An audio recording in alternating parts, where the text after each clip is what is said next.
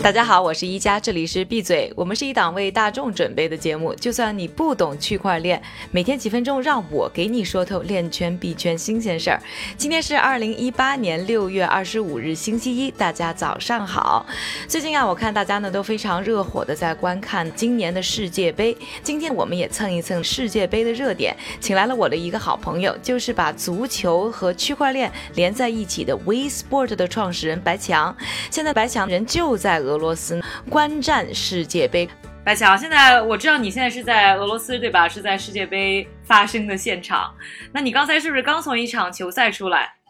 今天见证了这个德国队二比一苦战瑞典队，全场都疯狂了。看得出来你对足球非常有热情啊！你是从什么时候开始爱上足球？又是为什么会爱上足球？我是很小的时候，中国国家队。冲击世界杯只差一步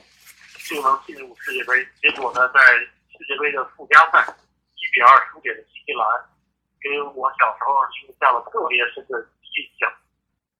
那那现场在呃俄罗斯看这个足球啊，看世界杯现场是一个什么样的感受？我看过很多的世界杯现场，从一九九四年美国世界杯开始，包括上届世界杯、巴西世界杯，就看了大量的。但是总结出来呢，我觉得这次呢，俄罗斯呢让我呃印象深刻的是呢，俄俄罗斯人民还是做出了比较大的努力，来帮助呃从国外来的这些呃来看球的这些游客，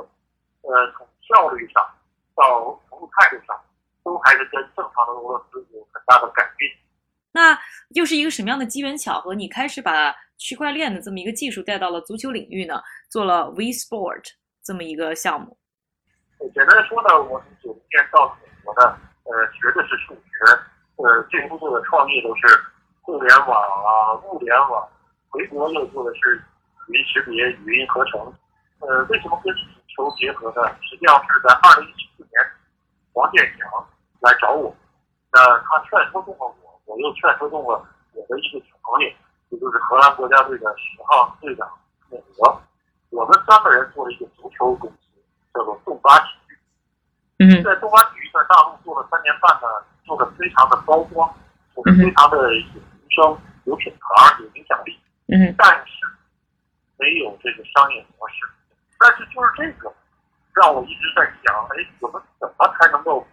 把足球产生一个商业模式，而不是仅仅是靠政府的项目啊、政府补贴？这个时候，我们拥抱了区块链，所以呢。区块链对我们来说呢，它不是一个呃技术的项目，相反呢，我们更看重的是区块链能够呃带来的商业模式的变革、生产关系的变革、一些组织形式的变革，这样呢能产生足球乃至体育的一个新的经济业态。我希望用区块链来这个 token 来帮助体育能够把影响力能够变现。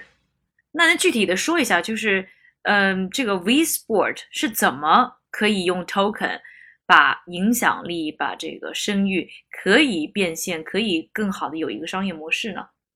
我们实际上现在主要是在构建这个我们的社群，在这个社群里头包括了呃全球产业链上的比如俱乐部，呃加盟我们的俱乐部现在已经有八家。呃，欧洲的，呃，包括美国的，呃，啊，现在还有这个中国的这些俱乐部，然后也包括经纪公司，包括了这个衍生品公司，包括了服务员，包括了呃个人，我把他们能够构建这个我们的这个社群，然后呢，让他们逐渐的接受我们的这个 token，也就是我们的这个代币，叫 VIC。嗯哼。但是这个 VIC 到底能够给他们带来？那主要还是要跟每一个不同的这个业态节点，我们这叫做呃业态节点去结合。比如说俱乐俱乐部，俱乐部他认为 token 能给他带来什么？能够给他呃加强他的这个会员的管理，能够呃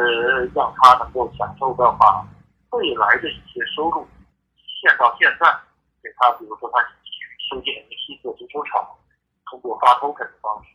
是俱乐部，就是说，比如说在 WeSport 的平台上，俱乐部可以发币，然后他的这些追随者或者球迷可以买他们的币，是这样吗？